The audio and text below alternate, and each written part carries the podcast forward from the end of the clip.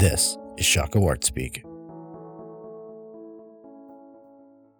Hey, welcome to Shaka Wart Speak. As always, I'm Gareth Blackwell with your co-host Ryan Laterio. Are you sure you're Dr. Blackwell? Uh, Hmm. I, I am. How can we know that? I mean, uh, I'm, I'm not. I'm not entirely sure. Um, it's a little earlier this morning, so I'm not. I'm not totally with it. Um, but uh, last time I checked, at least when I went to sleep, Yeah. I was Doctor Blackwell. Yes. Um, that's about all. Sad that no one can page you, paging Dr. Blackwell. I know, I and know. And I, carry this pager around for no Yeah. reason apparently. I, you're like the only guy I know that still carries a pager. well, yeah, and it's. I don't even know if most people know what those are. I mean, I've got a fancy pager too. Yeah, I mean, yeah. it's not. You know, so I've got my everyday pager. I've got my fancy pager. Yeah. Um, Well, what's crazy is you have that whole Chewbacca swath thing you wear over your shoulder. It's like all pagers instead of Chewbacca bullets. yeah, That's pretty wild. I mean, I, I've been trying to get this thing off the ground for a while. Yeah. But the pager bandolier is very much Yeah. like. Uh, I think it's you know, hey, and if we got investors out there, The please- pager bandolier was actually your nickname in high school. So that, I don't even know how I got that nickname either. Man, uh, I didn't even get the pager still after high hey, school. where did the times go, dude? I know, right? totally just uh and it's just yeah, it's amazing. So what Um, are we, what are we talking about today? Pager well, bandoliers? we're talking about pager bandoliers. All right, let's do it. no, but uh kind of in the same re- completely related- related. completely related uh. Transitioning very quickly to We're actually talking about imagination. yeah. let- We're gonna rethink imagination. Heck yeah. Imagine with imagine with me, if you will, Yeah. in, in a world. in a world. Um, yeah, which you know, you you brought this up the other day, um, and it, it feels like a no brainer Mhm. um, because this is another one of those um, those terms that if you were to just kind of stand out on the street with a microphone, stop people and say, "Hey, you tell me what imagination is?" They'd say, "Well, you you know, it's well, you know, Yeah, I, I think you get like the uh, when you, you think imagination, you get um, you get images in your mind um, of like uh, up right, right, yeah." with balloons in a house flying through the sky, like it. it- yeah, you get like uh like 1970s like sci-fi movies, Mhm. right? Where yeah, it's- or it's just like- Disney. yeah, just Disney, just Disney. period. You know, you say imagination, and you know we're gonna, you know, this there's a this is gonna kind of be a rethink two parter. So we'll have rethink imagination, and then uh, we'll be following up with rethink innovation. Mhm. And a lot of times those two are used almost as synonyms without meaning to be. yeah, yeah, They're like they're they're tightly associated as a, a kind of a they point to something really really um elusive and hard to pin down hmm that's associated heavily with like uh, stuff that's not um, uh, it's like it almost has to be wedded to something that is not normative or uh, commonplace. Hmm um, and so in a world that's proliferated with images it's harder to you know find that. And so the, it becomes more extreme or Yeah, or yeah. it becomes more sentimentalized you know so it's Mhm. like imagination it's like the like you were saying like it's like the old popular mechanic hmm um, i love those images but we Yeah, we have so it's to say that imagination is like a bucket and we only have certain concepts associated with imagination in that bucket on on the reflex yeah, yeah. you know like in a reflexive way and I think yeah, uh, that the fact that they're they're concepts, there's nothing really concrete with it, yeah right? So, um, if um, so imagination is something that like oh, it can be taught to like kids, but like you kind of grow out of it that's you know, exactly right. Unless you're uh, unless it's like a very specific thing because it's just so whimsical. yeah you know, it's, it's a- whimsical. it's it's, so- eccentric. It's eccentric, and uh, you know all of those are are ways that we can uh, kind of push it off and say uh, unnecessary, yeah yeah, unimportant. yeah unimportant Um, secondary tertiary um and uh and almost like an excess or a hmm you know, you might even say a little bit of imagination, like the the notion of imagination, uh, popularly kind of considered it, it, which means it's not really considered that much because, like it's like you said, it's like it's like more tied to, it's like uh, if you're successful and you've grown, if you are, a, uh, and I don't mean like financially successful, I just mean like if you grow up, Yeah, you've successfully grown out of the need for imagination. But here's the interesting thing because of the way it's kind of like um, intuitively understood, um, then there are people, and I'm not saying this in a judgy way, because you know I've got some action figures sitting behind my desk. Mhm. But um, then you get the kind of person who holds on to like they become an adult who holds on to like toys and things like that Mhm. and they're holding on to that same notion of imagination Yeah.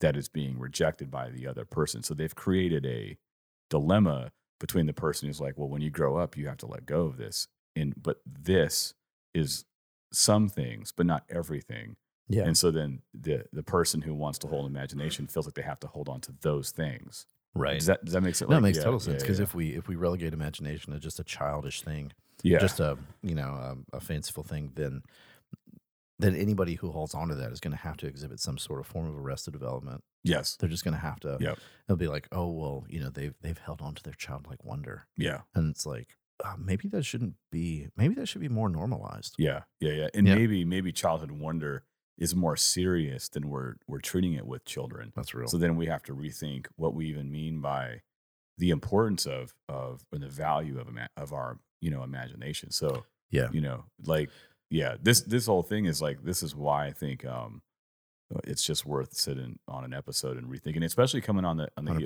on the heels of um, rethinking the world because I you know would say that because there's um, if we could like make an uh, an enjoinder like some kind of hmm we imagination has something to do with the world uh, having been what it is being Mhm. what it is and um, like having been and and being and the sort of phenomenological experiential aspect of the world all of that together is what we observe um, and experience so we experience it we observe ourselves experiencing and we see it and um, we image it and uh, that sets like a kind of like the launch pad up for for Mhm. imagination Oh, totally. Yeah, Yeah. yeah. Launchpad is, uh, I'm sorry, Launchpad is a great way to say it, I think, because when we, when we talk about imagination, it's always grounded in reality. mm-hmm.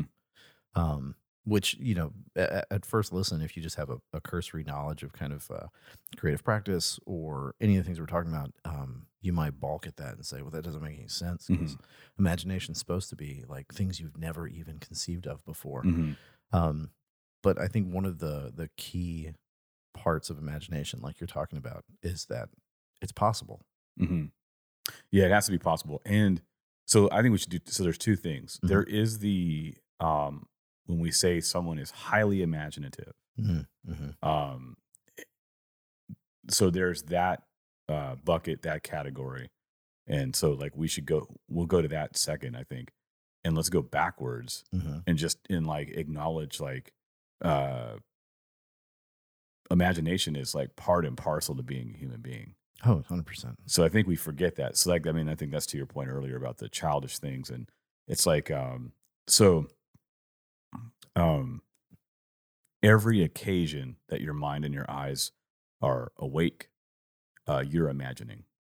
That's real. Because you're you're you're um you're working with what you can see. Mm-hmm. So like if I get up in the morning and I step out, if I if I open my eyes, um, and it could be like nanoseconds, but if I open my eyes up, um, it requires um, a couple things. It requires a certain amount of faith. Mm-hmm. So faith, as in, um, you know, the way I would say it is, faith is not an irrational hunch. Mm-hmm. Um, it's not a a blind leap without evidence or experience. So, um, because that also has a historic influence on uh, imagination. So, um, it's not blind. It's not uh, irrational. It is predicated on that which is noble, or or um, is is acting on the knowledge of that which is true. Mhm. So, so when you get up in the morning, let's say, and you put your feet on the ground, you have to imagine the ground's there to put your feet there Oh, yeah. um, a little bit because you don't look at the ground to acquaint yourself with it Mhm. to ensure that it's there necessarily. Like you're not, you're already kind of like, think about it. A lot of times when you wake up, you've al- you're already seeing a few steps into your own uh, actions. I'm going to Mhm. go make coffee, hop in the shower. Yeah. Um, and I know at 8:30 I got a class to teach, Mhm. and I got these three students I need to talk to. And before you know it, you've you haven't seen any of that. You Yeah. didn't experience it. You imagined it. What did you base it on? That which you actually previously experienced and know, and then it becomes reasonable to envision, uh, to imagine um, that that's the case. So, um, and then you act in faith Mhm. uh, for that which is the knowledge you have of that which is true. Mhm. So I know that grounds are grounds, and I know that you know plumbing is plumbing, and I know that showers are showers, and it's reasonable to believe that all of these things are going to persist. And if they don't, then I call in a specialist to fix it. Yeah. So like we have a normative state of imagining. You hop in the car, Mhm. um, and there's a detour. You start. I mean, you're you're you're already imagining through the whole of your day. Like you you you can't exist without your imagination. Right. So I guess I mean I want to like really camp on that a little bit, just to really parse out and activate an awareness of how much our imagination is employed Yeah. because it's not just for Di- Walt Disney and you know um, certain films that are animations, you know, like WALL-E or it's not. It's those are imaginative in an incredible way, but um, you don't get there without without recognizing how pervasive our uh, experience of using our imagination is, how Mhm. commonplace and ordinary it is, how how part and parcel it is to being human. If you miss that, then you then you do the bifurcation thing. Imagination is for kids. Imagination is for creative types, hmm and then you've already relegated two aspects of yourself that no matter who you are are um, fundamentally the case with you. You are creative, hmm and you do have an imagination, and you are using it. And and you to to even listen to this podcast requires imagination. Yeah. You can't see us. You can't see us, so you have to imagine the the meaning of the words Mhm. as they're being spoken. Yeah. I mean, you. So if you start to say, "Where where's my imagination not active?" hmm Um, when you're sleeping, but then what are dreams, Yeah. Right? So I mean, you you That's a heavily persistent thing. yeah, it's heavily persistent. It's just it's fundamental. You can't. It's inescapable. But then once you realize that, now you're not working with the idea that you're not imaginative Mhm. or that imagination is exclusively one one form or expression. You know, um, that it's commonplace, and that's a good thing, um, because.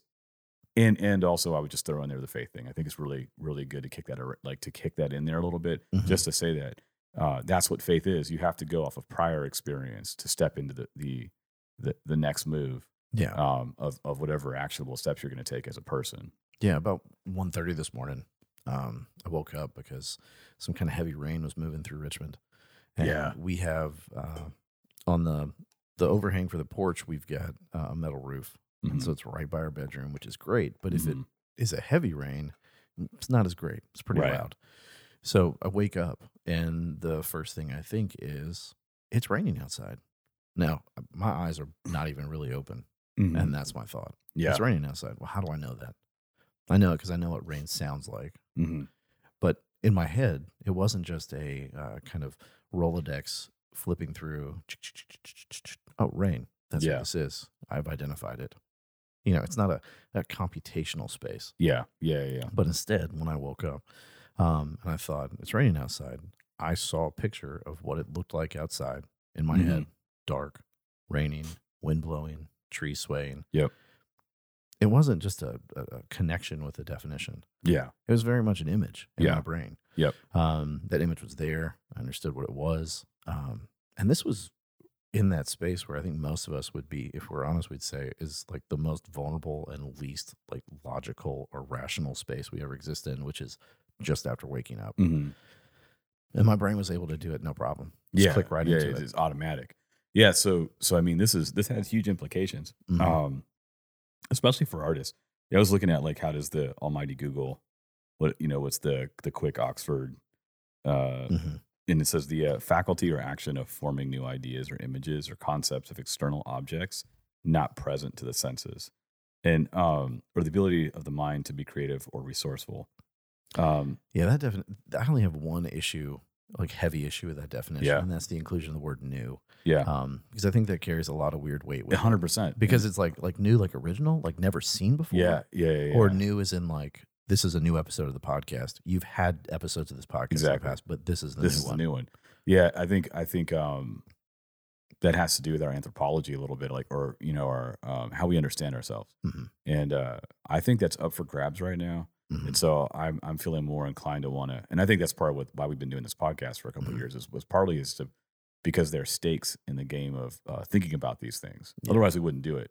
it. What's the point? Mhm. Um, so when you talk about imagination in that way, Mhm. um, there, you're not getting an acknowledgement of the pervasive aspect, the prior No. aspect, Not at all. how much you have. Like, uh, you know, the, my favorite game to do with my students, you know, uh, semester in semester out, year after year, is I'll say, imagine something you've never thought of before without referring to anything you know and then everybody sits quietly because you can't do it. You know, somebody will try and they'll be like, squirrel in a snow cone. Literally, that was one of the examples that it, it's always stuck in my mind. I was like, no, no, no, you, you, you, you, you just, you know what a squirrel is, you know what a snow cone is, and you just try to think of what you haven't seen before. yeah. Um, but you didn't do it without like, you know, prior knowledge. You had to use Mhm. prior knowledge. Oh, totally. Yeah. So, so that proves the point. It's impossible to imagine apart from what you already know Right. right you have to work out of what is known in order to step into what is unknown hmm so this is this is where okay so um when we our imagination work like your prior experience of the rain hmm allows you to um it's like if your brain's a computer it's looking at uh, patterns hmm that are uh, persistent enough that your mind can kind of create a composite image predicated on patterns of experience Yeah. that are reasonable. Like it may not have been exact one to one, but it's impressionistically sufficient for uh, imagining what's going on outside without having to look. Right. Right. Um, and so like taking like we're baby stepping this out, but where I want to get to is is the fact that um, uh, you know, and I almost like this could be another episode, but is what we make then hmm affects what we imagine comes next. Mm. Yeah. Totally. and how we see ourselves. And the implication of that is responsibility. hmm So um, when we when we think that we're not, you know, one of the things that I, I guess I've experienced uh, in the, in the art community um, is the double think Mm.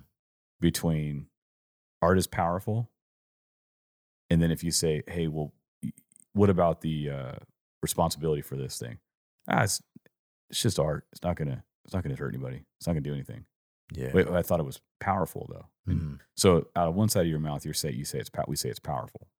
On the other side of our mouth, if it doesn't if it isn't suitable, or you know if, you, if there's pushback, enough pushback, or all of a sudden you're like, no, no, it's, it's just you know it's just a horror movie Yeah. or whatever, right? Like Mhm. I mean whatever it is, and um and uh that's double speak. That's like utter paradox, utter contradiction. Mhm. I don't even know if it, yeah, it's not a paradox, utter contradiction.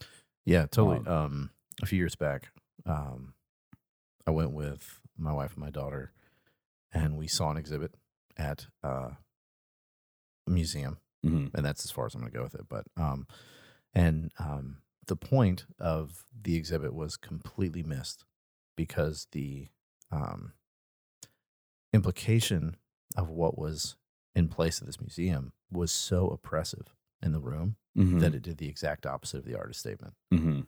and I think that's it's one of those places you're talking about where um, there was there was one side of it. Oh, this is powerful Mm-hmm.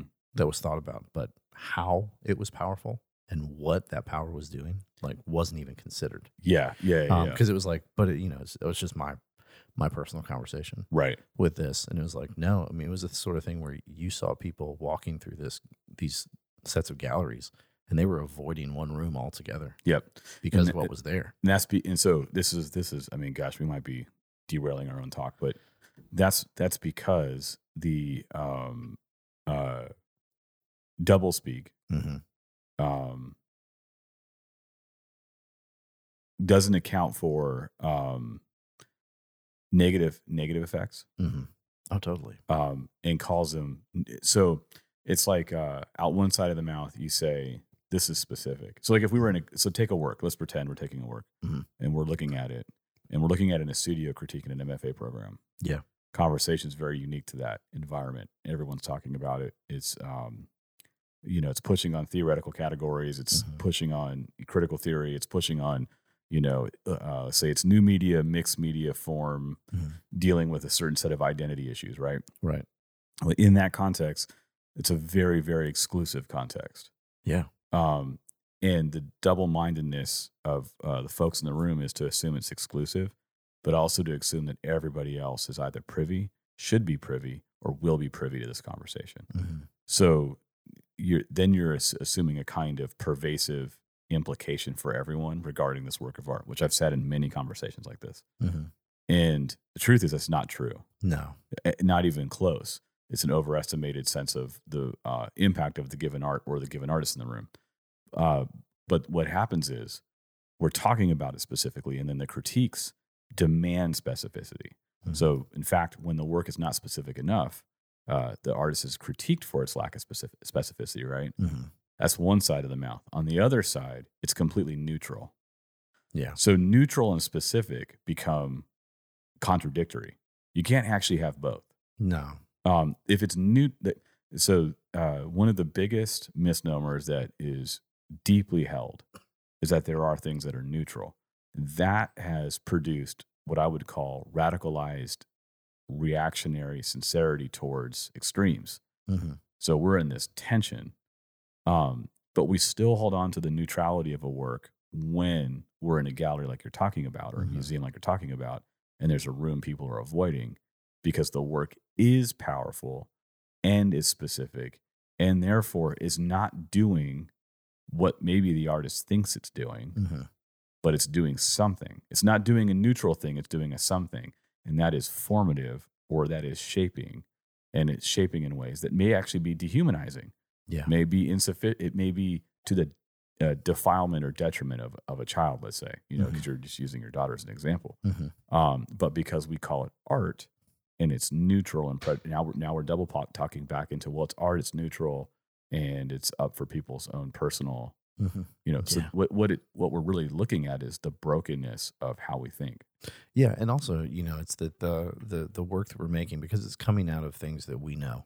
Because Yes. it's coming out of the world that we live in. correct My imagination only has a few places it can really go because it's tied to that reality. yeah yeah yeah And so in that space, like um yeah, the the audacity of the neutrality yeah of art is uh, on one hand it's it, it's just mind-boggling and on the other hand it it it makes the field feel pointless. yeah Um I don't want to spend my life making neutral objects. hmm you fight like take i'm trying to think this may be a poor analogy but i was trying to think like fire can really burn and destroy and devastate Yeah. right but stewarded well it can be Yeah. reduced to a decorative flame you know uh, you know with some candles lit in a house or Mhm. a campfire or a porch, you know, like a backyard fire grill or pit. Yeah. Like it has uh, potentials to give off relative degrees of heat without def- de- destroying anyone or destroying things, right. or only destroying the things that are necessary to keep it going, to keep it hot.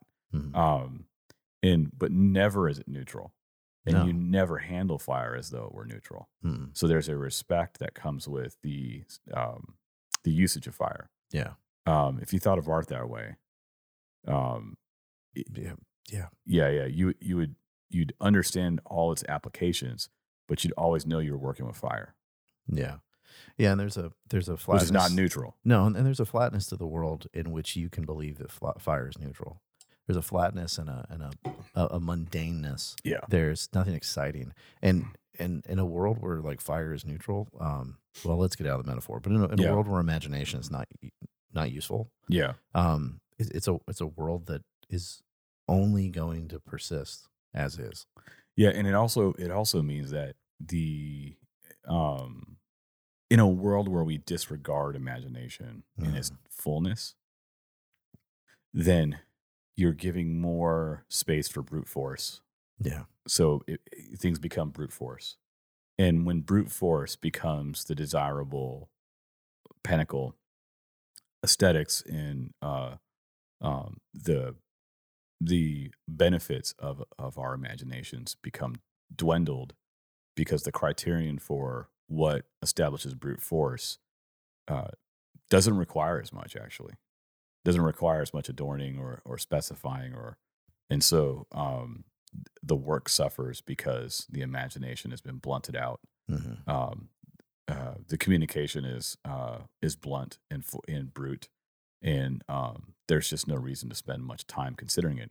So when you go back, observe, observing um, delays and informs our in inner self in such a way that we have our faculties are are are filled with um, good information, if you will, good experiential, formal, lived, seen, hmm earthened information, and you know logic and facts and science and math. I mean, all this stuff, right? Um, and then and then we work towards what those effects are. So when you start to imagine what can happen um, when you're making a painting, or what can happen when I when I do this, um, you got to think of other people in that. You got to. Yeah. So we say like think of your audience, but if like even that, like in art school, like a lot of times audience is just a weird abstract category. Yeah. It's kind of like when you watch uh, Star Wars, the latter Mhm. ones, and they just kind of take 10 soldiers, or even Lord of the Rings, they did this like 10, 10 orcs, and then they just like cut and paste hmm 500 of the same 10. hmm That's kind of how you imagine your audience. Yeah. And so that audience doesn't has never has never existed. Mhm. And typically that audience is not just the people in your grad school program Yeah. or in the hollows of your head hmm in your studio. Um, and the you know what I've found over time is like the audience that that is is far more interesting than the audience I thought I was preparing for. Yeah. They're far more unpre- they're far more unpredictable. Mhm. It's a little more wild west, and uh, and um, I had I've had to really stretch and grow as an individual yeah. to relate to those people. I had to use my imagination to start to envision like how the person walking in who I think doesn't look like they're interested in art is utterly interested in it Mhm. or can be, right? Um, provided I'm making things that are that that are um, you know good for good for folks on some reasonable level. Mhm. Um, but yeah, I think uh, yeah, I think um, we're not realizing how impactful our our our imaginative work is, um, because we're not realizing how much our imagination needs to be fed Yeah. um, me, so you know we we have we're, we're limiting our imagination by assuming it's not really at play so much and we've narrowed what imagination is so a lot of times it's like the it's like the crappier looking thing becomes an expression of imagination Yeah. Yeah. um in it's like in, in like if let's say a contemporary painting you know there's there's uh the more childlike it looks hmm to your point the more the more it looks like it's riffing on jean-michel basquiat which is a singular artist Yeah. in my mind, um, the more that constitutes imagination. Right. And um, I just keep going like a lot of that stuff is not going to last. It, Nah, it it's will not. hold up. It won't endure. And what's the effect? Are you so? What the, what is the effect? We like. It's interesting when you think about that because we're living in an age where uh, we have a category called indefinite adolescence. Mm. So because we've yeah. right, so like we we Contradictory. yeah, it's kind of we, we image things that are childlike as adults, but childlike in a disservice to children in their true capacity. Yeah. I'd say It's a closer to characterization. childish. Childish, it's a characterization that is limited, and so then people Mm-hmm. see this and desire it because they perceive freedom uh, of self-expression and um, agency in those expressions, and so they they covet, they desire it, and then you build a life around it. So you're building a life around a poor understanding of what we are, Mhm. with the assumption that it's actually the most progressive understanding. Yeah. And then that proliferates and normalizes. And, and that gets into the issue of responsibility. Who's responsible?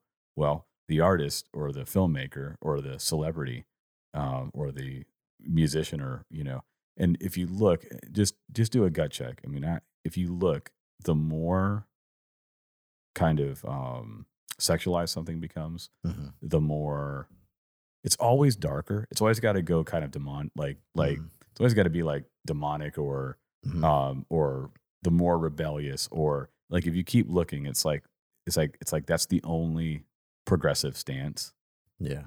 and um and that is there in contrast to the kind of Disney imagination. hmm So you're like in these two categories that have co-opted what it means to to have to to employ and use your imagination, and their characterizations are extremes. Um, Yeah. you know, and I think, and and just truthfully, and and I will, s- I hold myself to this standard, meaning I haven't exceeded, or I haven't succeeded at, at this myself. I don't believe, hmm um, which is uh, to to imagine things in a way that is well Mhm. and um, for you know, I, good's just overplayed, but for the good, if you will, um, is harder Mhm. by a long shot than than working out of those other categories, than working with uh, the negative categories, if you will. Mhm. It's easier for me to imagine devil horns and you know uh, images that look like ghostly apparitions, or I mean, like I can I can work all day out of that milieu, Mhm. but to not work out of that milieu is difficult. Yeah, It's demanding. it is. This is, and so this comes back to, um, and this is where you say we lack imagination. But the reason why we lack imagination is because we lack desire to observe and know Mhm. to such an extent that we're we are filled uh, with employable reality Yeah. um, because we expect that there's a phenomenological uh, undertone to the world we live in. That there's there must be more to this world Yeah. but um, so to deny that, you have to suppress it, and in suppressing it, you have to push to the other end. And so you know, like it's like if you've noticed, like it's like why Hallmark shows suck because to talk about good things is hard. It's hard. Yeah. There's some kind of brokenness in us that doesn't allow us to do it very well. Yeah. Yeah. You know what I mean? Like there's the, like the like the only sincere place is the the tough, terrible, negative, harsh place. Yes. Um. Yeah. But the uh the insincere places where you're you know denying all that sort of stuff and Mhm. you're, um. I mean, you, you know, be so cavalier to say like imagining like a better hmm situation. Um. Yeah, it's it's a tough it's a it's a tough spot to be in because when you start to really diagnose, um, when you start to diagnose kind of where you are, um, because you know we're we're all a part of this because going back to those episodes about the Yeah. world, Yeah. Yeah. yeah, um, we all live in the same world. Yeah. Uh, it's not it's not acting on me Mm-hmm. differently than it is you. Uh, my particular circumstances might be different, Yeah. but in terms of the totality of what life is and experiences are, like Right. our lives are not drastically different. Yeah. Um, and that goes for anybody, not just you and I. hmm Um, and I think that you know the the whole idea of being uh, a part of of a world that uh, is and acts and does hmm is hugely hugely important. Um, there's a there's an author by the name of Steven Johnson wrote a book called Where Good Ideas Come From. hmm It's the whole book is not great, but there are a few chapters that are really strong. And he starts off and he really is talking about this concept a lot. Uh, he pins it to creativity, hmm um, but he's using the word largely interchangeably with imagination. Yeah. Yeah. Yeah. Yeah. And his whole thing is he says um, imagination or creativity exists in a space of adjacent possible.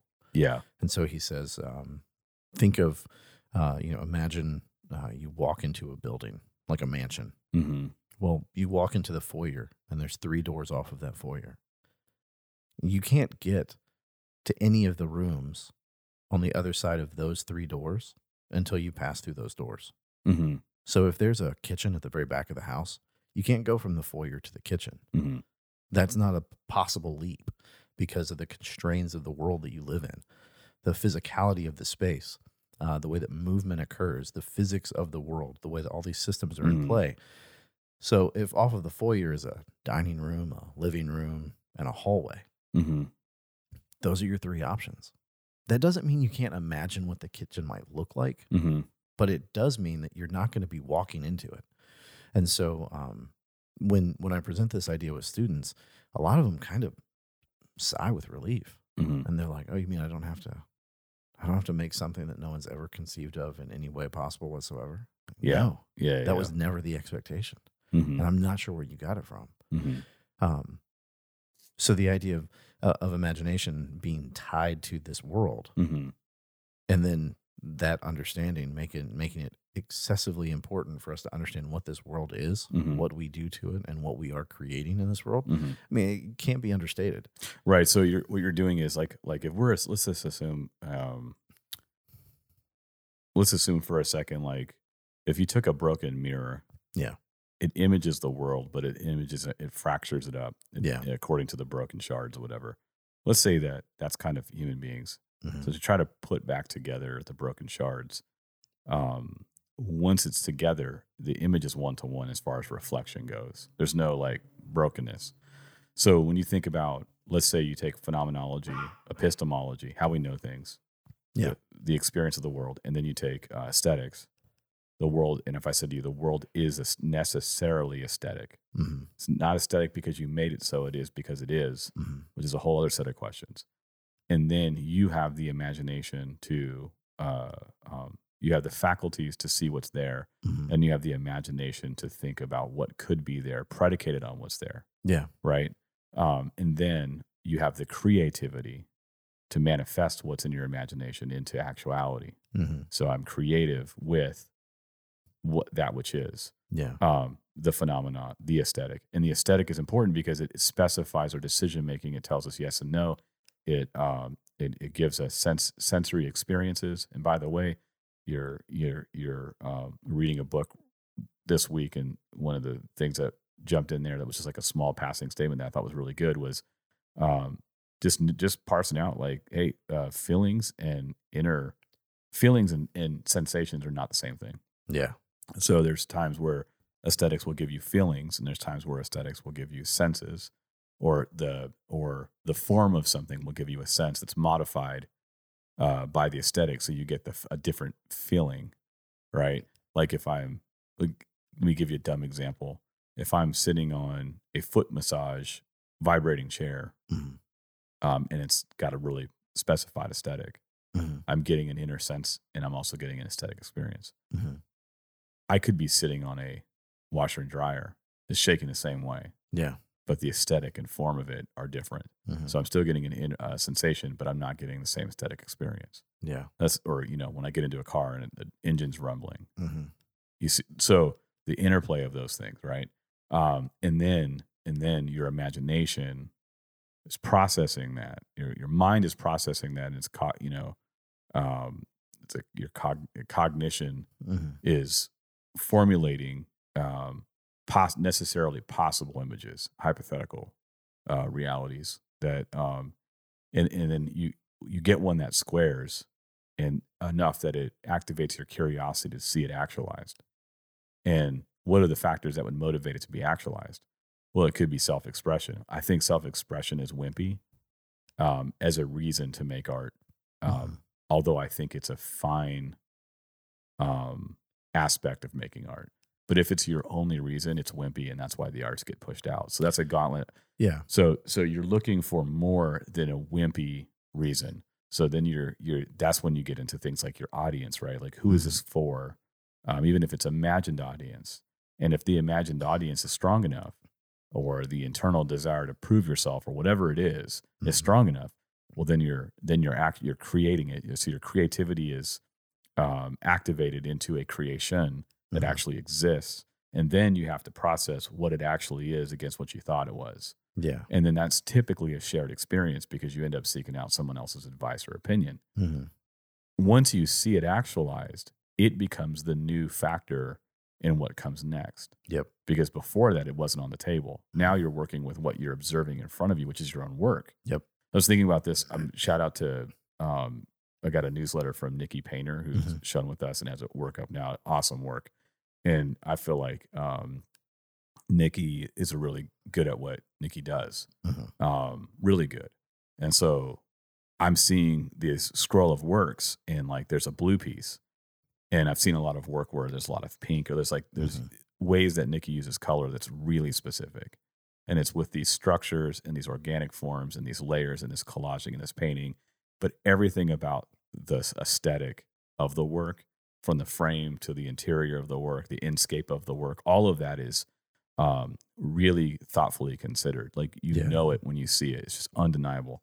And so to see a couple pieces that I thought were freshly emergent out of this work, like this, there's this one blue piece that I like caught my attention, hmm and um, I was like, that's that's kind of like um, born out of the milieu that Nikki's created for herself as far as being a, an artist, a visual artist. So they've created a whole milieu of works that generates new opportunity.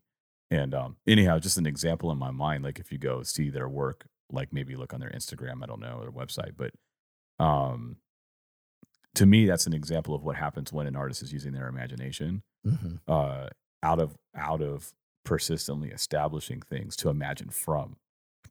Because what happens when you start to make new work that generates new possible kind of like what you said, like the whole adjacent thing. hmm Yeah. Um, but also that's the thing that that's the thing. It's like you put that out there, and then you got someone else who sees it, and they're imagining it against their their work, and all of a sudden a third opportunity emerges, Right. and we're ins- that's what we call inspiration. Mhm. All of a sudden, I'm inspired by the imagination and creativity of so and so, and I got to go do something now.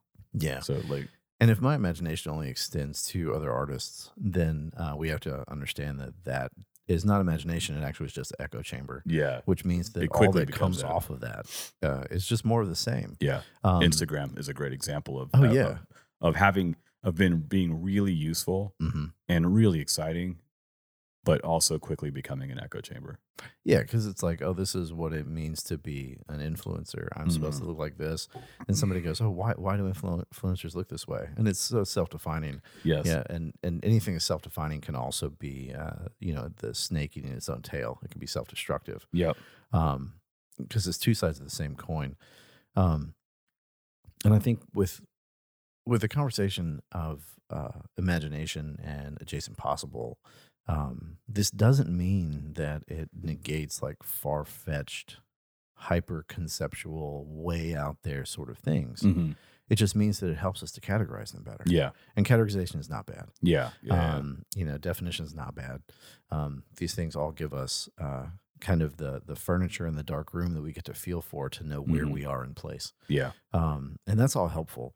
And I think you know there may be um, maybe some people listening that think, uh, okay, y'all are talking about like considering the audience, and that sounds so blasé, and it sounds so just like um, problematic. Like why why would I give my artistic control over to a group of nameless, faceless people? Um, and I don't think that's what's being said at all. I think it's more the um, the the concepts of self expression, um, of audience and imagination should at least be in a space of of equal footing. And right now, they may all be a little out of whack. So self expression may need to be dialed back some Mhm. in in in people's work, um, and the consideration of audience may need to be dialed up some. Mhm. And imagination may need to be you know brought in from the wings and said, "Oh, you're actually back in the conversation." Yeah. Um, those things may be helpful, but it's not a prioritization. It's not saying this is ultimate or this is key. It's saying, uh, in the same way that you consider um, light, volume, shadow, Mhm. why wouldn't you consider all these other things? Yeah. Um, because if all you're making is just the object and it doesn't exist within a world, then um, we go back to the concept of the neutrality. Yeah. It's just this thing. It's just this Yeah. decorative yeah, piece. It's, it's it just on the sits there. it's double speak on the one side of your mouth. You're saying it's all of these things, but it's only all those things if you're willing to be to play make believe. But you actually, you know, this is this is the thing that I, um, you know, and there's artists like I mean, so yeah, there's artists where, uh, I guess I want to throw this ca- caveat in. It's like if you're like me, when I'm actually sitting down to actually make, um, I'm not consciously assigning.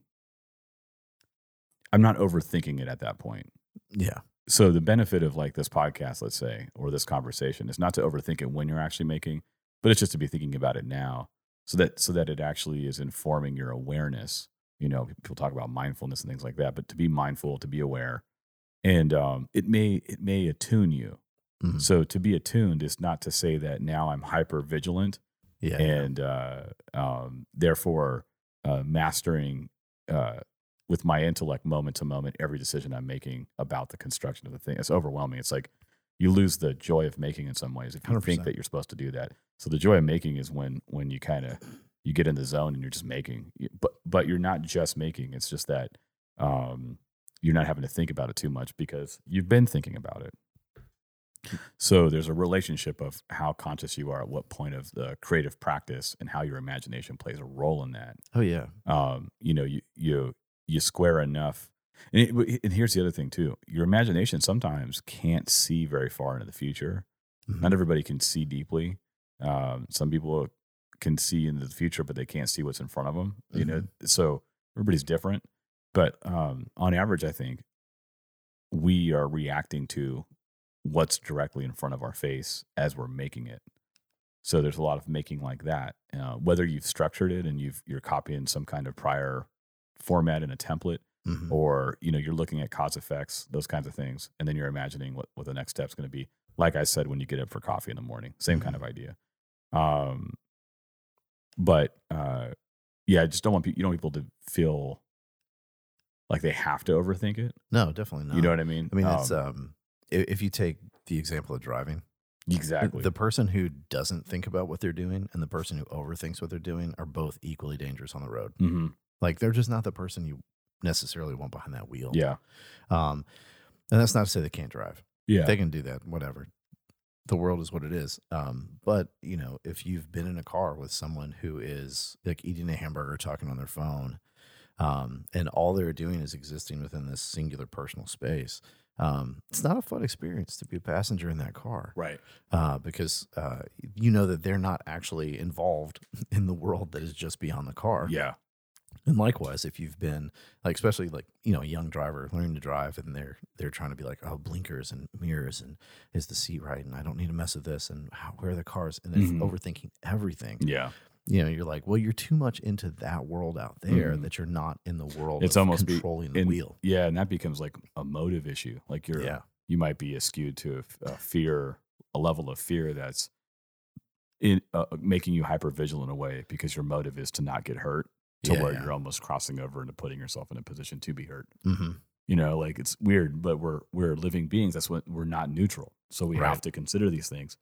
And and I I guess I keep saying uh, attunement is just a way of saying like there's some kind of um uh, way that we need to be uh, Mhm. in order to actually you know function in our at our best you know those you know best moment heightened the scenario kind of thing but um the the whole the whole issue with imagination um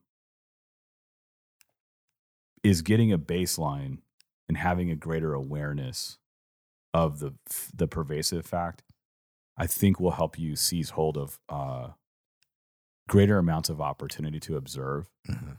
that are around you in the most um, mundane seemingly moments until they're not mundane because you've observed enough to realize that it's pretty remarkable. Yeah, and then you're you're kind of like opening you know it's like opening up the curtains to your bedroom and letting light in. If you if you constantly do that you'll find that you're flooding your mind with more enrichment which it will enable you to make more enriched things. And um if you start to think about how it can build i think a better kind of you know in a ut- i know this always sounds utopic but I just there's no other way of saying it if you start to imagine how you can make things that are for the betterment of people, Mhm. um, which raises a ton of questions and a lot of disagreement. oh yeah, So I'm not saying that there's an obvious way for this and a certain look or a certain type of work or but it's just, you know, if you start to think about those things, um, you're gonna have to dig back into the world type in a more um, intense way. And you're gonna have to dig back into what other people have done. Um, and that's going to create demands on you that may uh, mean that some of you don't make art anymore. I don't know. Like that's the thing. That's what I was going to say earlier. Is like I'm under that that weight. That's like when you start demanding this of yourself, you realize that you haven't maybe obtained to what you'd hoped for, regardless of whether or not you've got an MFA. And that's fine. I don't I don't think people should stop. It's just that I'm not saying it's easy is all. And I think and I think because of that, I think that's why we've reduced these categories to make them manageable for ourselves. But I think along the way, we've just dulled out our imagination. Um, and so we're quick to turn our responsibility over to other people to imagine for us. yeah, and that's I mean that's not a world that I want to be in. Yeah. What's kind of the one we're in though. Yeah, I mean, just real talk. Like it's like that's what I think we're seeing is we're just seeing a lot of like you said, it's like when the world becomes an echo chamber. yeah. Well, that's I mean, a, that's a horrifying thought, but I think we're there.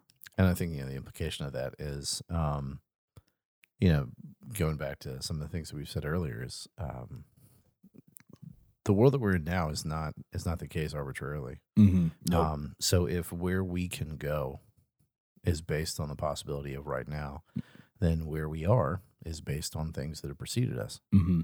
So um, I think this is going to be this may not be a this may be an inflammatory statement. So we all have to also um, sit back and be okay with taking responsibility for our part in the world that has that does exist right now. Mhm. Um, even even while we may be trying to push aside our responsibility for the world that will exist. Well, let me give you an example. Let me just be okay. So there's two things I want to say to your point. One is what we're talking about. Then, so one is um, when you unravel the shallow or kind of narrowed notions of imagination, hmm then it opens the window back up for things uh, that other people might say are traditional Mm, or yeah. historical or past tense. Like, so what Yeah. that means if if you're here, you're listening, and you're like an illustrator, and you feel like, oh, I'm not contemporary enough. Um, that may not be the case. To like because you're in this contemporary moment, you actually are contemporary, Yeah. and um, you have license to make the work you want to make, sing the song the way you want to sing it. So if you want to, if you want to sing folk music, sing folk music. If you want to sing chamber pop, uh, you know, baroque, go, go, do your thing, Rocket. rock it, and uh, and um, you'll find within that milieu imaginative outcomes, or you can be really just uh, derivative, right? Um, and that's the choice you're making. Um, but take it so just to just to put that out there like i think it's really important to establish that so like once you're when you're and if you're really con- like you know if you're making you know quote unquote categorically contemporary art Mhm. um there's nothing about this conversation that says don't make contemporary we love contemporary art i love contemporary art Yeah. i mean i'm a contemporary artist um but it al- it frees you to look more widely and be more influenced widely Yeah. and that and, and here's the thing that may actually change your work but in ways that are imaginative and Mhm. interesting um and it may not it may reinforce what you do but either way i think it's a win um now to your point though the responsibility let me make a scenario that i think is real Mhm. um but let's take let's take take pornography Mhm. okay if you i i got a hunch if we did a analysis on the kind of from the 60s or 70s forward on pornography Mhm. the argument is hey it's not hurting anybody anybody can do it Yeah. Yeah. right well now we're into the 2000s and you have um pornographic addiction is Mhm. off the charts across the spectrum Yeah. of people you know it used to be like oh it's just men well it's everyone now Yeah. um, and statistically it's on the rise. So the the perpetual state of titillation uh, causes sexualized manifestations outside that direct realm. In other words, Right. you become so activated uh, image wise uh, by uh, observing experiences that are not your own Yeah. In a certain focused manner that um, your demands for that kind of experience increases and you see uh, really what you see is whole societies built whole cultures built now on the pervasive influence of pornography Mm. so all the people that were like it's not hurting anybody uh, were were catastrophically wrong Mhm. and not accountable to their how wrong they were Yeah. uh, so they just kick the ball down the floor. And, and so what you have is apps. You have you've created whole cultures. You got a cultures. Uh, you got institutions that are there to help people with porn addiction. Mhm. So now you've got jobs that were created. Yep. Um, you have families that are ruined. You have children that are sexualized. You have the Yeah. ramping up of in the of of um, objects of desire across spectrums that uh, dig into moral categories in a culture that doesn't want to talk about morality. Mhm. So, um, I mean, I'm using this as an example, and I know there, I know this, is, this sounds like I'm, you know, backwards, but, um, you know, I think it really hit me is I, I was looking at a friend of mine had passed, and I was, I'll never forget it. I was like on the internet looking at their obituary. Mhm. This was years and years ago, so there wasn't algorithms. This was a long time ago, and uh, and it was just like back when ads were kind of like a fixed thing. You know, it was like the wild west of the internet Yeah. and uh, there was like a person with a bikini. And it's like, why? And it was for it was selling something not related to any reason for a woman to be in a bikini. Yeah. So it was using like we say, sex sells. Well, we're so inundated with with it that we can't imagine a world without it, right? So Yeah, so truth. I so take Lord. So I'm going somewhere with this, right? So I remember having a conversation with a person who said that they believe that the Lord of the Rings was about the sexual attraction between Frodo and Sam. I don't want to chase that down, but he- here's what I want to say about that. And I and I said, well, if there's author, I said that's interesting. I can I can imagine how you can see that based on the movies. Mhm. I said, just I can imagine with you, right? But the author had intention, and the intention is a deep friendship. But we're so sexualized, we can't imagine deep, deep, intimate friendship. Mhm. It has to cross over. So our imaginations have been flooded pervasively with a kind of irresponsibility that has has really wreaked havoc on society. And it's caused a lot of people to want to vacate their station in their own frame because they don't want to be sexualized now. Mhm. So they've they, they want to undo uh, you know part of the sexual nature of what it means to be a person, a human, right? Mhm. And I'm not I'm not an expert on this. It's just my obs- observations. But I remember telling the person, I said, "Is it? Can you imagine a story that doesn't have a love interest and a sex moment in it? Like, can you can you imagine that that's not the case?" And they Mhm. couldn't do it. Um, and so I mean, I, and I'm not saying they're right or wrong per se. What I but what I am trying to describe is, um, uh, um, how many movies do you see about friendship?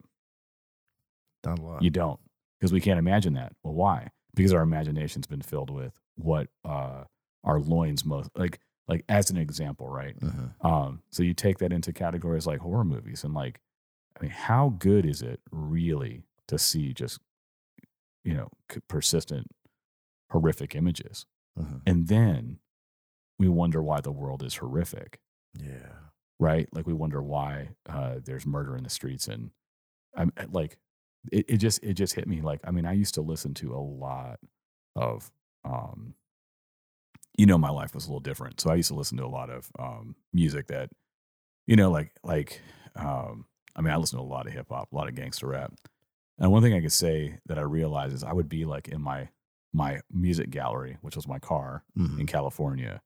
And my perpetual state of mind was always under the influence of who I was listening to.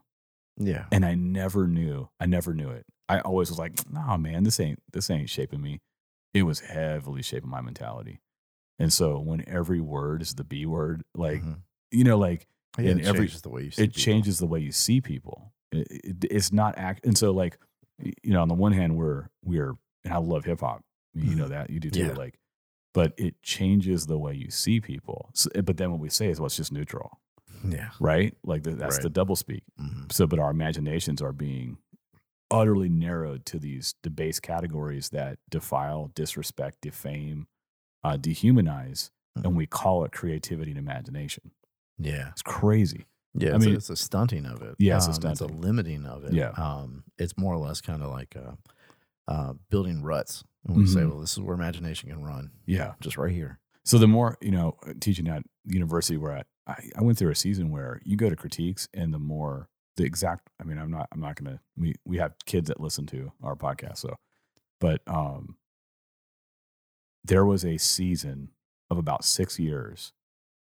You know, some of the number one, some of the number one programs in the country, Mhm. and the the the the most sort of uh, intensified critiques would land with things like, as like the uh, prized statement was, "That's effed up." Mhm. like as a positive like Yeah. that someone had managed to make something that was both physically and aesthetically engaging and conceptually effed up yeah. because it it undid something that was assumed as a normative state it deconstructed something Mhm. and then the observers in the room kind of got excited by being able to unravel the logic of the deconstructive idea to the point that it effed it up and it was like but in a in a really smart way so it was like look how smart you are you effed it up yeah. that's effed up. And it, dude, it was like all the time. And I remember just being like, what is going on here? Like, how is that? Like, what are we unraveling?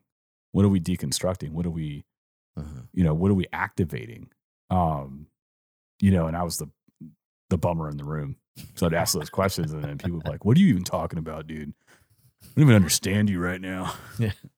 But um, Don't bring your context in here. yeah, don't bring. Yeah, yeah, yeah.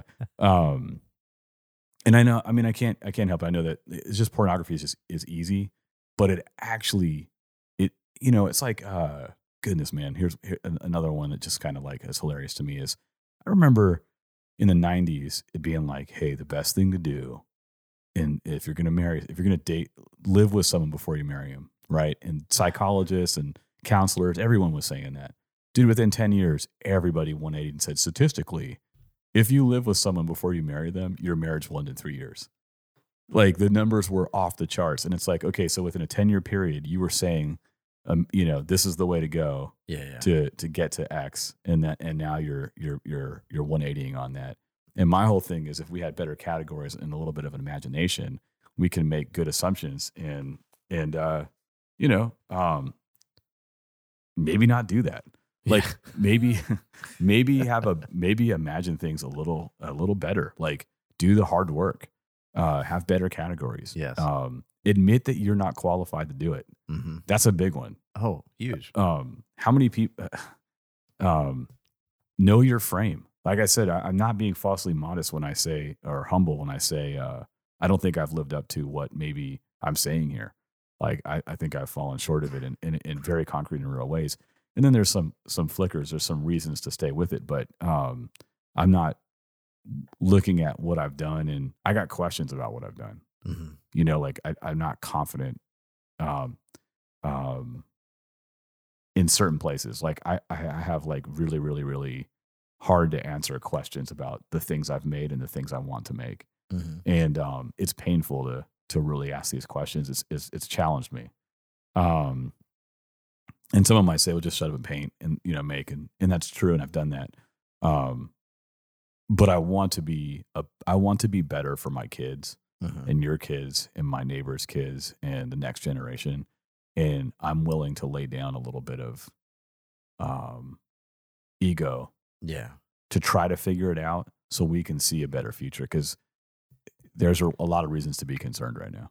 Yeah, it totally is. And you know, something that what you were saying earlier brought up is, you know, the adjacent possible, like that means that the things in the past, you you know, you're alluding to the fact that like, you know, if if you're maybe looked at as a little uh you know, I don't know, maybe um, Old world. old world. Maybe you're making some like kitschy stuff. Maybe it feels a little pastiche. Yeah. Like that's still possible. Yeah. Like I can be imaginative about things that have already Exactly. gone on, Exactly. and there's freedom in that, yeah. right? And so, um, Like if you still want to be a jazz artist right now, yeah, nobody's play like being Miles. like, yeah, it ain't, it ain't, it ain't, you're not a part of the epicenter of the birth of jazz, but your legacy extending and there's Yeah. still creativity within the milieu. And we're okay with this in several other categories. Exactly. but not within the the pretentiousness of art um because there's there's some kind of weird weight right like because Right. art is powerful but also neutral Yeah. um Which is not. which is Yeah. not but it's it's a powerful thing so of course this makes sense but i mean just go walk to any store any any store that sells clothes and what are you going to see you're going to see big old baggy jeans that don't fit people right they're going to have high waists you're going to have clunky white shoes sitting around you're going to have uh, crop top shirts everywhere just like when we were in the 90s the first time Yep. Yep. and nobody's sitting on this saying, "Oh, this is garbage." It's Mhm. like, "Oh, it's it's coming back." Why? Because it's a possible thing. yeah. Because your imagination can extend to a place, even if that place has existed, I mean, the mullet came and still back. change it. The mullet came back. You know what I mean? It never left For for some people, but it came back.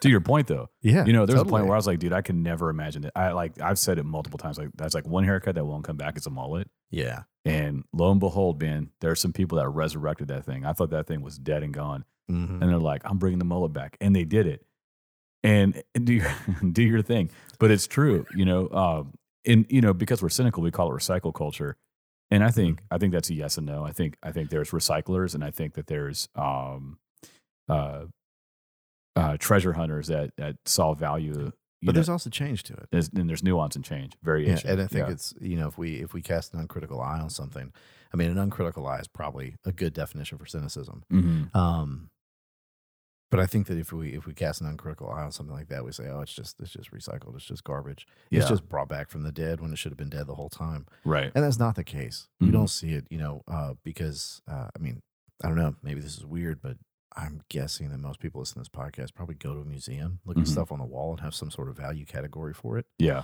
And if that's the case, then why can't that stuff be equally valuable in terms of your making or the style of making? Or why would you uh, negate someone who makes in that way? Or why would you negate yourself if you make in that way? Mhm. Um, like these things are there and imagination doesn't extend just to some uh, weird sci-fi uh, you know like it's not the jetsons Mhm. it doesn't have to be the jetsons it doesn't Mhm. have to be that at all Yeah, yeah, yeah, yeah.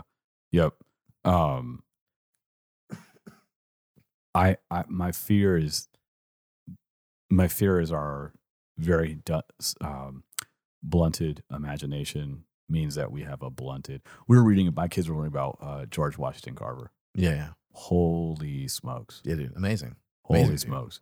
I mean 6 years old, 7 just demanding to go to school and learn and and then going to schools and learning and they're like we can't teach anymore then going somewhere else and learning and reading the same book multiple times because there's another book to read to where to where he memorized it you know i think he shout out to ava and ivory for their my daughters they did a presentation and it really was informative and my wife laura.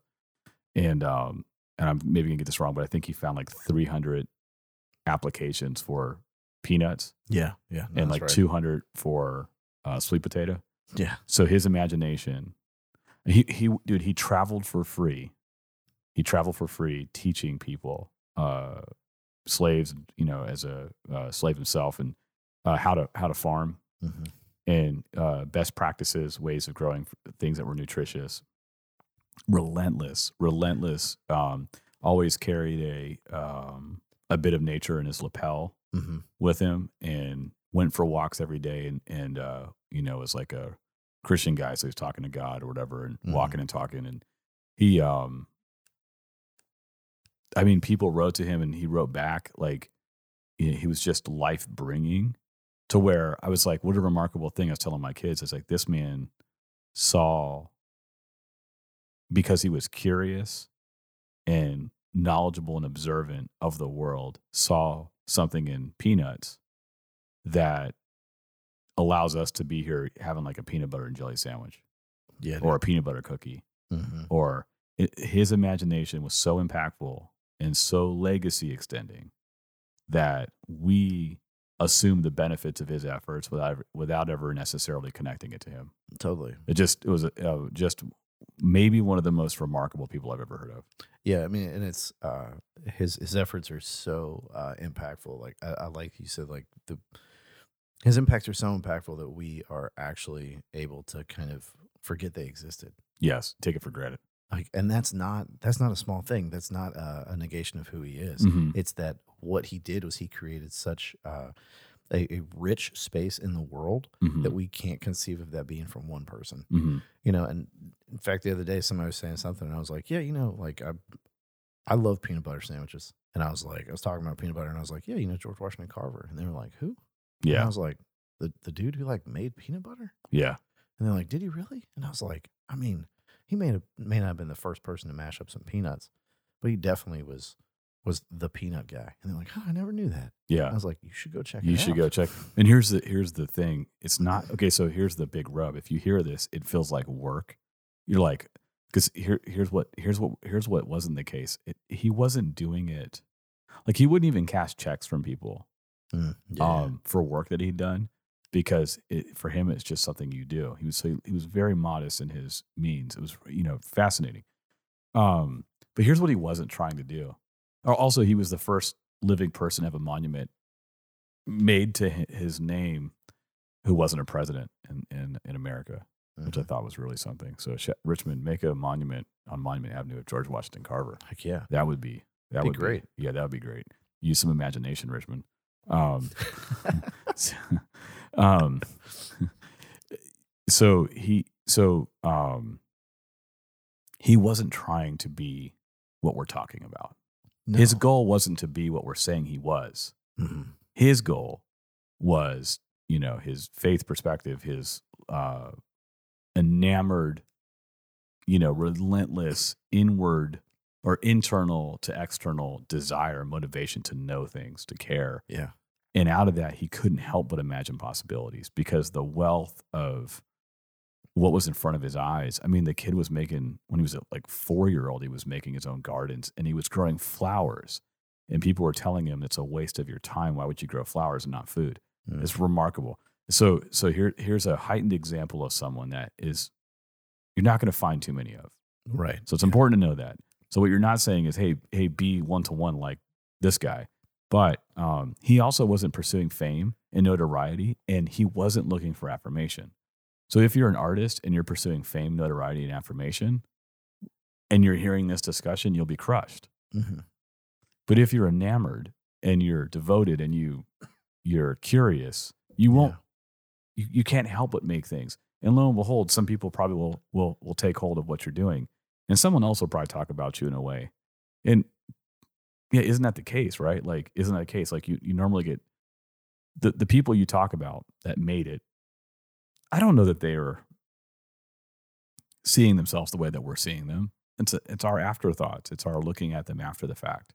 Yeah. You know, um, Tolkien wasn't making Lord of the Rings to like he thought it was a failure. Mm-hmm. He was conflicted when he died because a lot of people received it as such, and some people.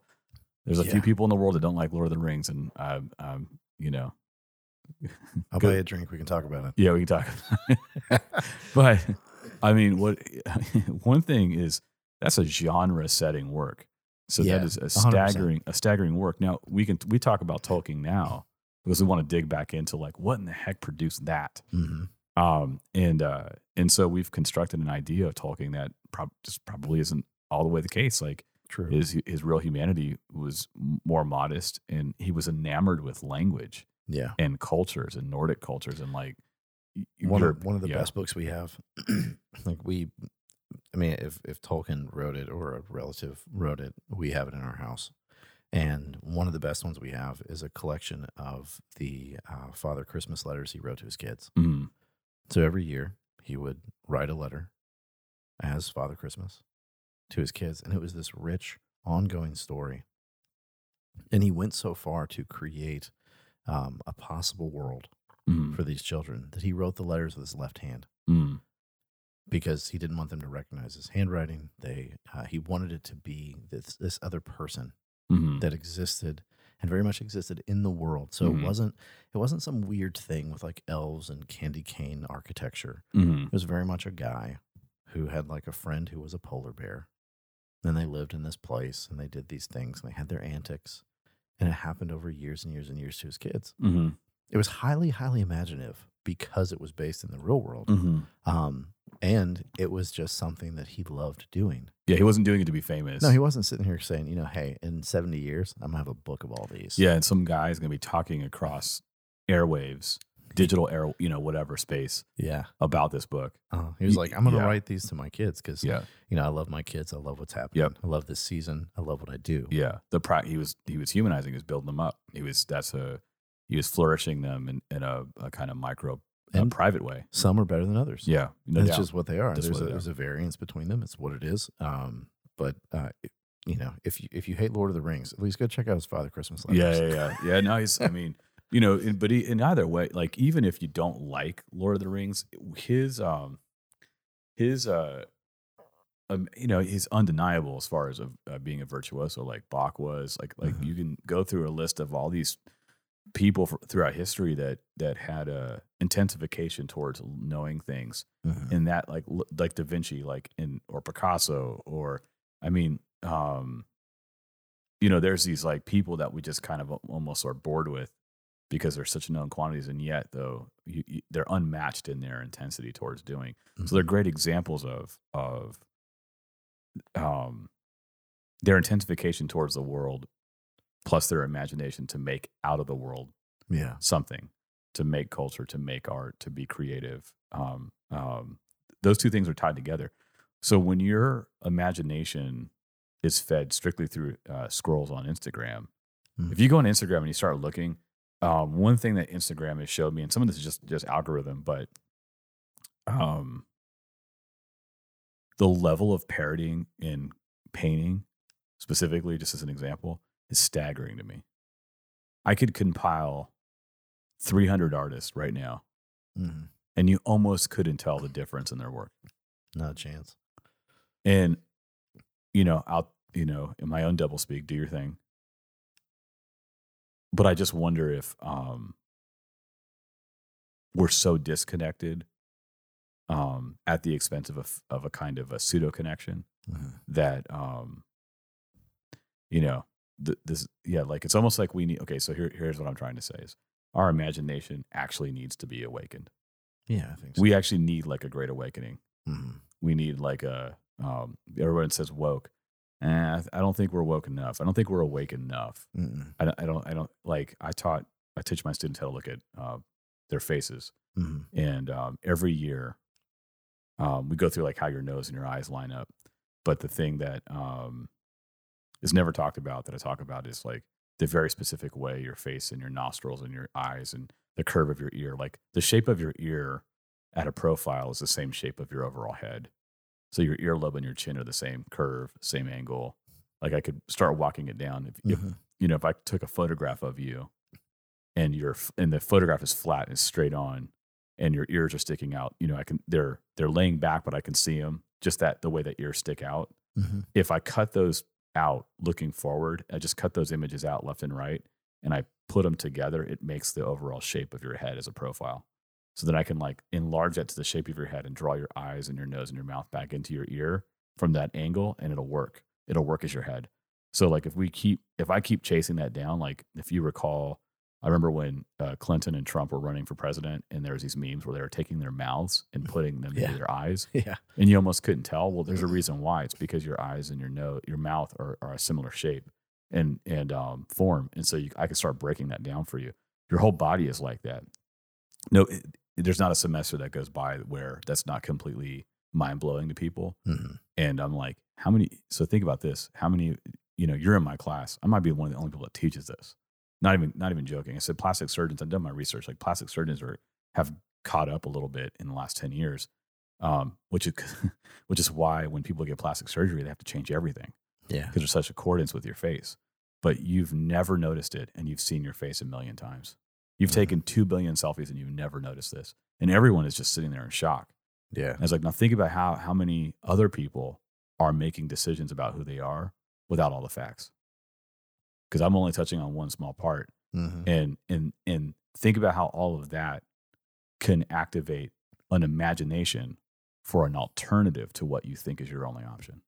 Yeah. I mean, it, it, it, the implications when you're f- more fully understanding what's in front of you actually gives your imagination the kind of fullness it needs to envision what what should be the case or what might be the case. Yeah, so it sounds like you know if um if my if my imagination's a little, you know, it's slumbering over there in the corner, not really being um, used much. Um, it seems like one of the best steps is not to uh, start going really far afield. It really is to kind of uh, tap back into the world. Um, it has less to do with um, kind of uh, you know surrealist game experiments um, that are always fun to do in the early years of art school, but has a whole lot more to do with maybe going outside and taking a walk, maybe picking up a few books and reading some stuff, maybe having a conversation over a good meal with some people. Yeah, talk, how about or even you know talk about can you be brave enough? I mean, so here's the thing, man. I would say is like the more you impact this stuff, the more it should make you want to ask questions about the world we live in Yeah. and about how it's here and why all this is possible. Like even just like don't pass over like the world aesthetics, um, uh, being able to see, Mhm. smell all your senses, and uh, visually take it in, imagine, and then be creative. Like we just take that for granted. We don't act like why is it that the world can be made much of? Why Yeah. can we make? Why is it in color? hmm Why is it textured? Why does it smell? Why is it dangerous? Mhm. Why is it beautiful? Uh, you know, why do I breathe it in? Why do trees like if you start asking all those questions, man, it leads you somewhere. hmm And um it leads you in, I mean, it, it just it begs the question. And I think we, you know, we we've talked about this this week, even like different contexts, but like we're probably distracting ourselves Oh, yeah. from this fact hmm because this fact has implications that are bigger than us.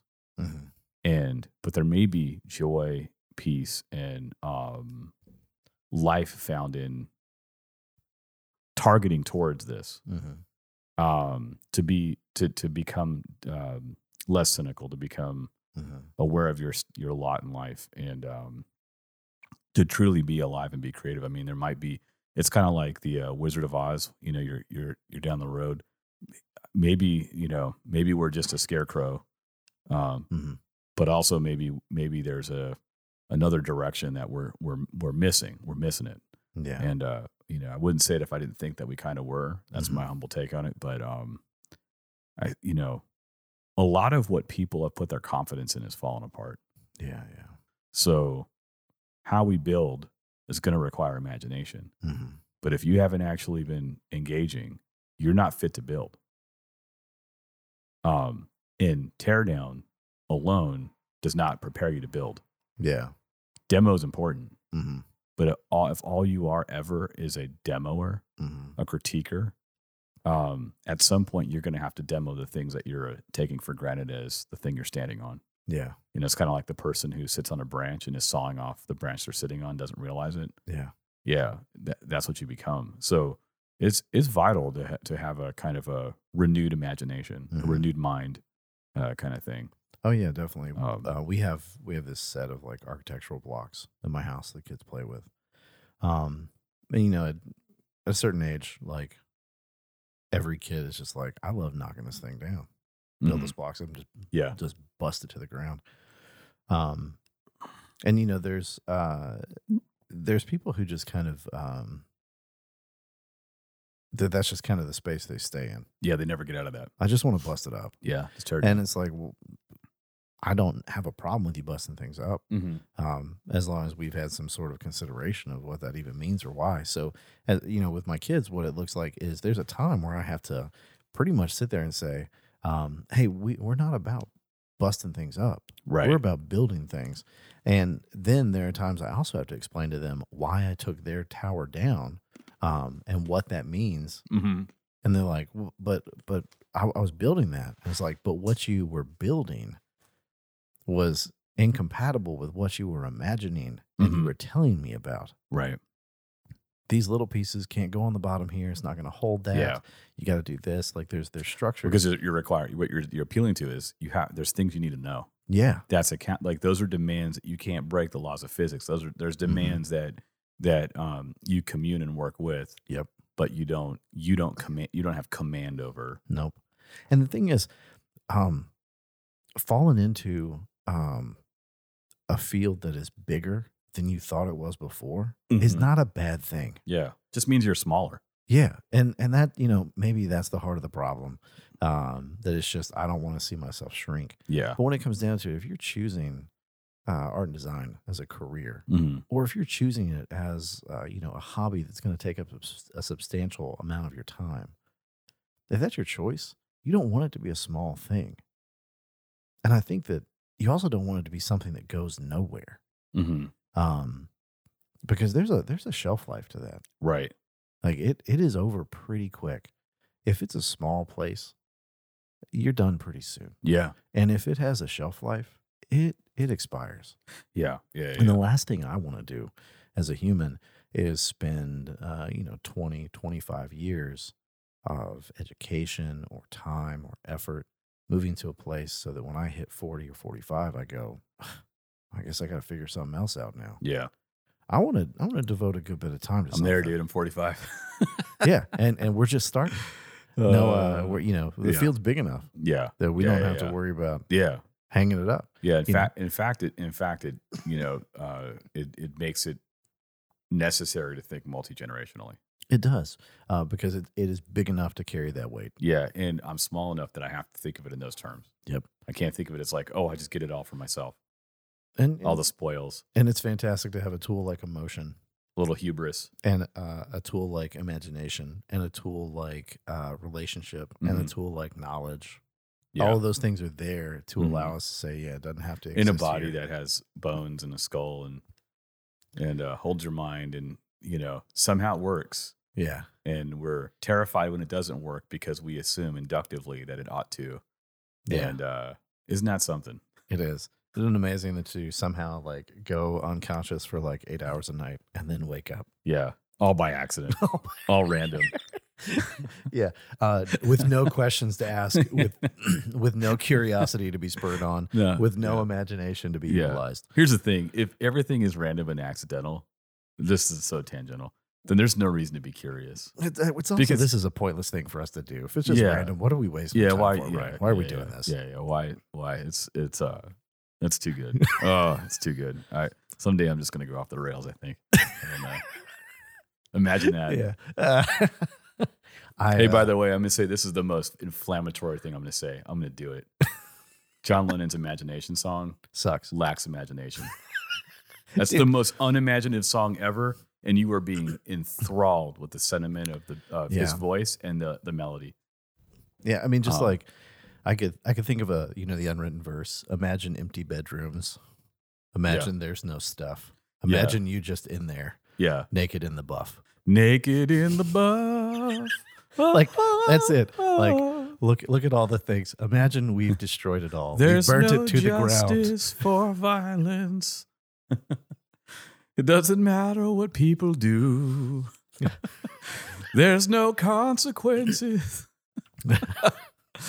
Nice, John Lennon. Appreciate you, bro. Yeah, I love the Beatles, but good say, night. Huge Beatles fan, but man, John. I mean, your were- daughter's name is Penny.